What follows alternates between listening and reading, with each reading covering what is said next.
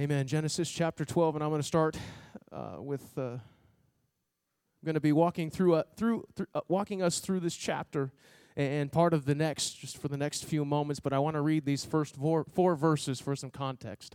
Now the Lord had said unto Abram, Get thee out of thy country and from thy kindred and from thy father's house unto a land that I will show thee, and I will make of thee a great nation and I will bless thee and make thy name great, and thou shalt be a blessing. And I will bless them that bless thee, and curse them that curseth thee. And in thee shall all families of the earth be blessed. So Abram departed as the Lord had spoken unto him, and Lot went with him. And Abram was seventy and five years old when he had departed out of Haran. And as you are closing your Bibles, I wonder if we can go to the Lord in prayer together for the remainder of our time together. Let us pray. Jesus, I thank you for the written word that has the ability, that has the power to come alive in each who read it, oh God. I thank you for the generations of people that sit before me today. God bless the hearers and the doers of your word and make my tongue the pen of a ready writer. In Jesus' name. And everybody say, Amen. For the next few moments of our time together, I want to preach this thought that comes straight from verse number one of chapter 12, and that is get thee out. Get thee out. From Genesis 12, Abram is called to get thee out of the country and from his kindred and from his father's house and go to a land that God would show him. But then we come upon the very first problem with Abram's obedience to God's word. What did he do? Right after he was told to leave his relatives, he decided to take Lot with him. Remember that Lot was his nephew, so it was a relative.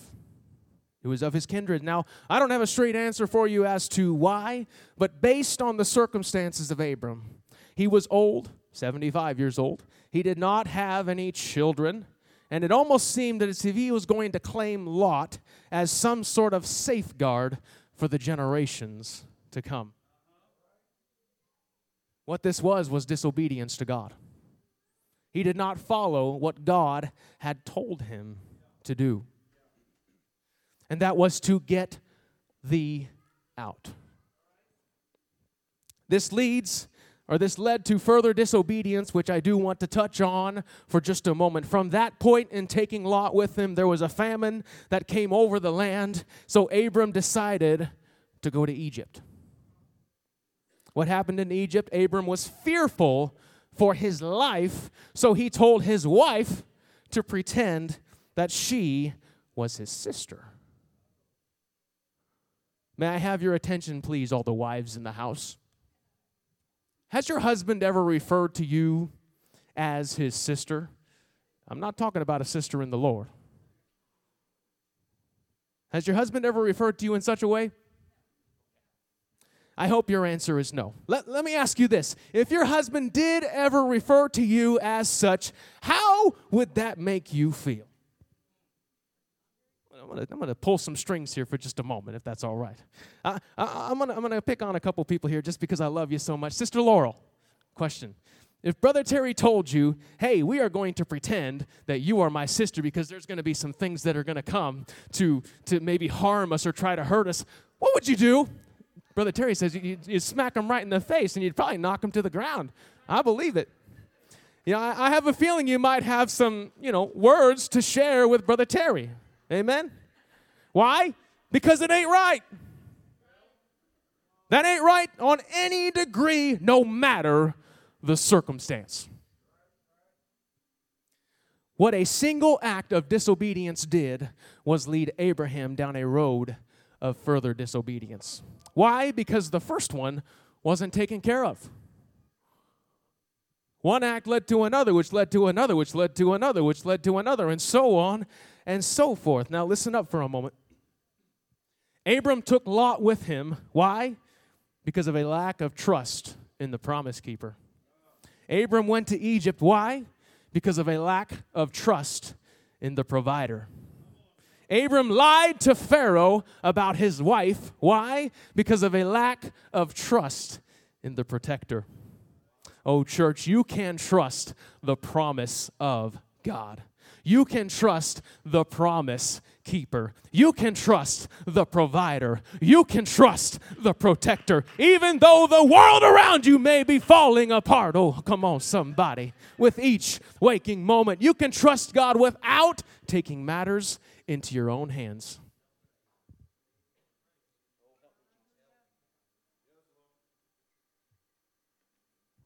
Now, I'm not saying that we Uh, we shouldn't do our own part because I do believe that we should trust in God, but tie our horse. We should trust in God, but we should do what we do, but let God do what we can't. So you see that lack of trust in the promise keeper further dwindled Abram's trust in God to provide and protect. Why? Because it all started again with a single act of disobedience.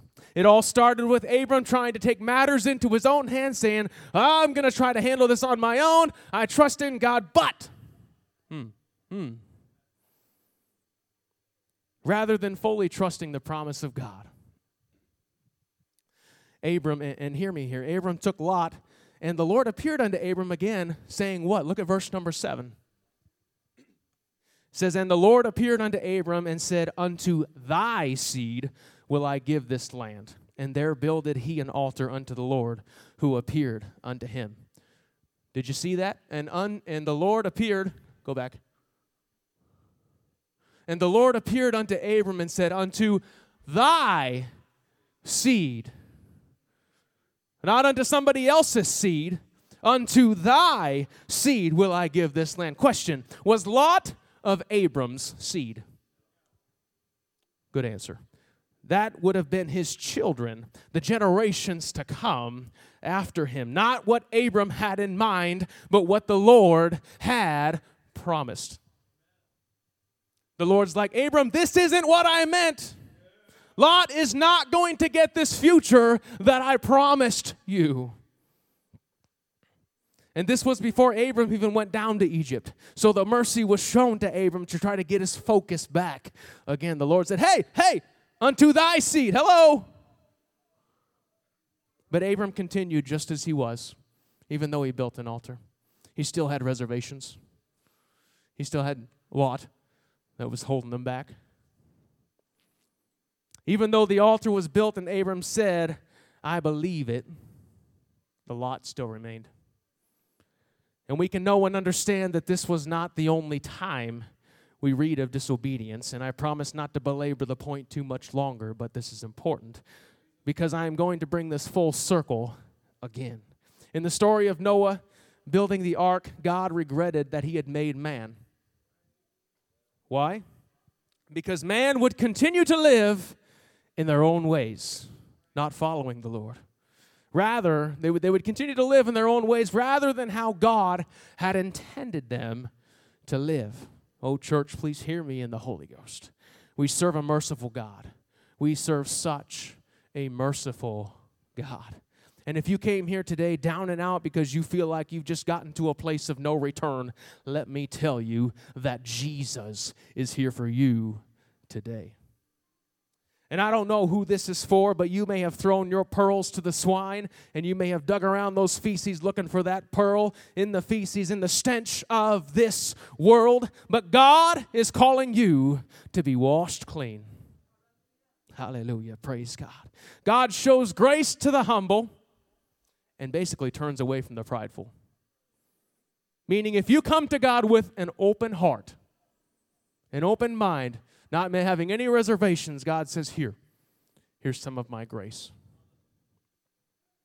Here, take my yoke upon you. My yoke is easy, and my burden is light. Let me take control of your life and show you what I what, will be so long as you choose to follow me. Church, I want to relate this to the call to discipleship. Mm-hmm. Jesus called the 12 men to follow him. If not, and some, if not all, had questions as to what extent it would be that they had to follow him, to the point where Jesus said, Let the dead bury the dead. Meaning, the life that I have called you to, Jesus said, you are going to have to leave certain things behind. There are going to be things that you cannot take with you as you step into this greater reality that God has for you. Some of you may be there already, but let me tell you, there's more. Some of you may feel like, well, I'm already there, there's still more. As a disciple of Christ, we are called to give up things, called to take up our cross, called to follow Jesus. Oh, and if I could I could dwell on the subject of sacrifice for a moment, but I want to highlight more so on the trust that is required with the call to follow Jesus. No one ever said that the road would be easy. In fact, it may be quite the contrary. No one ever said that the road would be fun. In fact, it's, the, it's at times it may be the most difficult thing you'll ever do. No one ever said that the road would be full of people, for at times you may walk alone. But, church, it's time for you to get the out. It's time for you to get the out of whatever it is that is holding you back from the promise that God has shown you. It's pretty quiet in here this morning. That's all right. Sister Pal, question. Uh, Sister Pal. The, the three Hebrew boys, Shadrach, Meshach, and Abednego, they were thrown into the fiery furnace, right? They had all their possessions with them. They had all their nice things with them. They had three meals a day with them. They had everything that they'd ever need. They had suitcases with them with all their clothes and things like that, right? Not at all. They had nothing but the clothes on their back as they were thrown into that fiery furnace. But can I tell somebody that what they did go into that fiery furnace with is a fiery trust in God that He would provide for them no matter if they came out dead or alive? Can I tell somebody to build your trust in the Lord right now? That if you get thrown into the fire, let that trust burn in you in Him. Hallelujah. Let that faith burn in you for Him. Hallelujah. Oh, come on, somebody. Come on, somebody. We need faith to arise in this place. We may not have much, we may be down to nothing, but we can still trust in the promises of God. We may be sent to a place with absolutely nothing. And I heard stories time and time again of this past week, that general conference, how people traveled with nine, nine bucks in a burden, and I forget what else they were talking about, but they went there with almost nothing. But guess what? The Lord provided. I don't think you know what it means, and I don't think I even understand to the extent what that means. But the Lord is our provider. He's the provider of all of our needs according to His riches and glory. Hallelujah. Do you believe that with me? Come on, if you believe that the Lord, you can trust in the Lord at all times to provide for you for whatever you may need. Go ahead and lift your voices to Him right now. I'm here to tell you right now that if they can travel somewhere with literally $9 and a burden, then you can travel down the street with nothing but the clothes on your back. Hallelujah. And praise the Lord that He will provide for you. We ought to. Oh, we ought to praise Him for just a moment.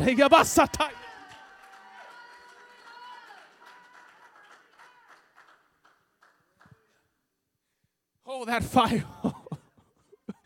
uh, that, that, that, that, fiery trust in God, uh, it does not go out, but it only gets stronger the closer you draw near to Him. We've heard the song, This Little Light of Mine. I'm going to let it shine. Well, this light continues to grow. I don't want just a little light, I want my light to grow every single day. Well, how does it grow, church? Many ways praying, reading the Bible, studying His Word, trusting in His promises, seeing that He's a promise keeper throughout the Word. Oh, hallelujah. Hallelujah. These three boys, these three Hebrew boys, Shadrach, Meshach, and Abednego, had, had no doubt in their mind. Otherwise, they would have fought going into that place like, no, you're not going to take me in there. I, I don't want to go in there. I don't want to die. But no, they walked. They walked. They said, mm, Lord's going to provide, whether I make it out or not.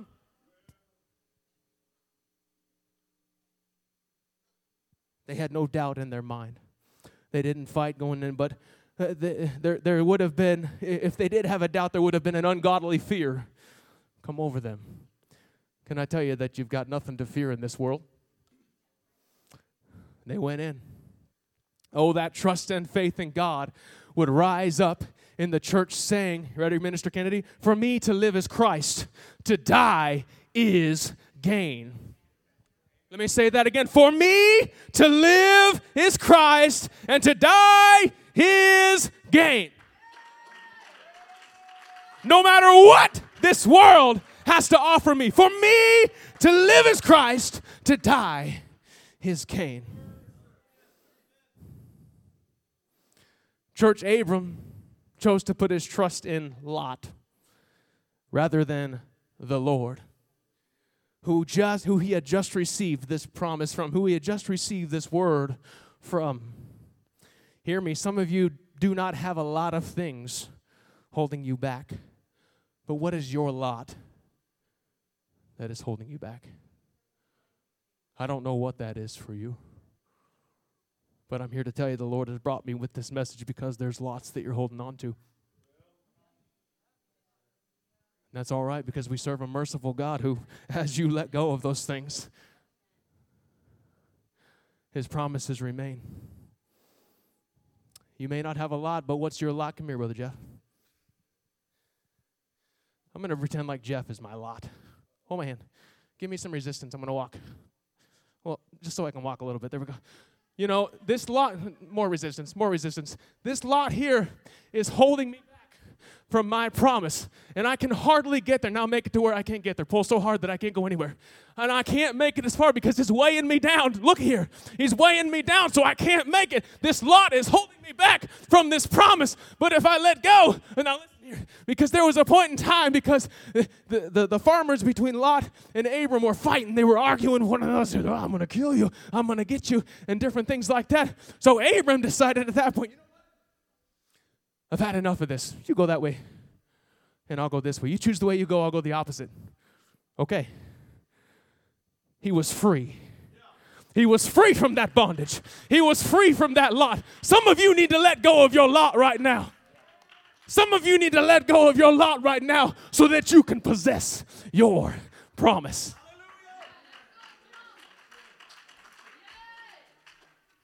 The resistance that the lot provides will keep you from your God given promise, will keep you from your God given purpose. I don't know how much you want to fight, but that was tough. I broke a sweat, a, spiritual sweat. Praise God. Stand with me. As long as you are holding on to your lot, you won't be able to possess your promise.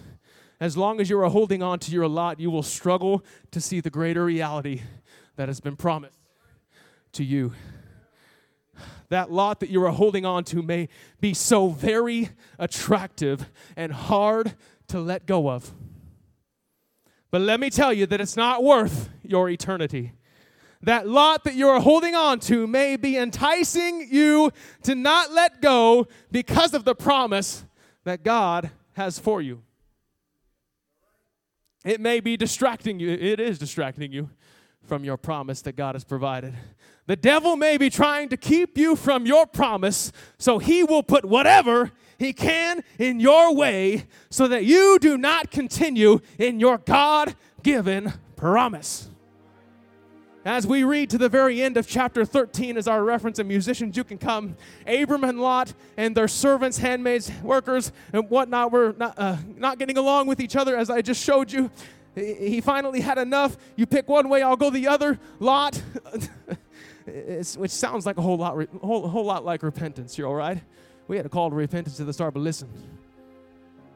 Lot, the sin went one way, and Abram, the person, went the other. Repentance. And then we read in Genesis chapter 13 verses 14 through 17. And the Lord said to Abram, after that Lot was separated from him, Lift up now thine eyes and look from the place where thou art northward and southward and eastward and westward. That's as far as the eye can see. For all the land which thou seest, to thee will I give it, and to thy seed forever. And I will make thy seed as the dust of the earth, so that if a man can number the dust of the earth, then shall thy seed also be numbered. Arise, walk through the land and the length of it and the breadth of it, for I will give it unto thee. Oh, church, I promised you that I would not be long, and I, it's time to let go of that lot in your life. It's time to give that to God. It's, be, it's, being, it's been weighing you down for too long now. It's been holding you back for too long now.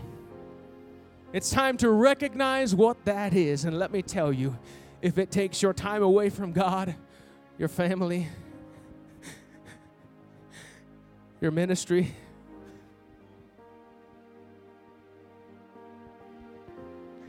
your study of the Word, there's a really good chance that that's your lot. Church, I don't know what that is for you, but I can boldly come to you today and tell you that it's time for you to get thee out. I feel the Lord impressing upon people's hearts right now.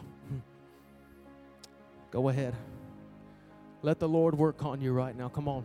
I, I want to tell you that these altars are open now if you need prayer if you need help, if you need assistance with if you need prayer for something right now, go ahead come up to these altars. Go ahead come up to these altars and let a brother or a sister pray for you. Go ahead and lift your hands where you're at if you need it right now. If you need to be delivered from this lot in your life, whatever that may be, it may be heavy, it may be light, but it's so much hindering your walk with him. It's so much hindering your pro your promise with him. Hallelujah. Go ahead. Go ahead call on him right now. Hallelujah. Hallelujah. Oh, Jesus. We call on you right now. Hallelujah. Hallelujah. Come on. Come on. Let's call on him all over this place. Go ahead. Go ahead. Praise him. Come on. Give, give God the opportunity to work on your life right now.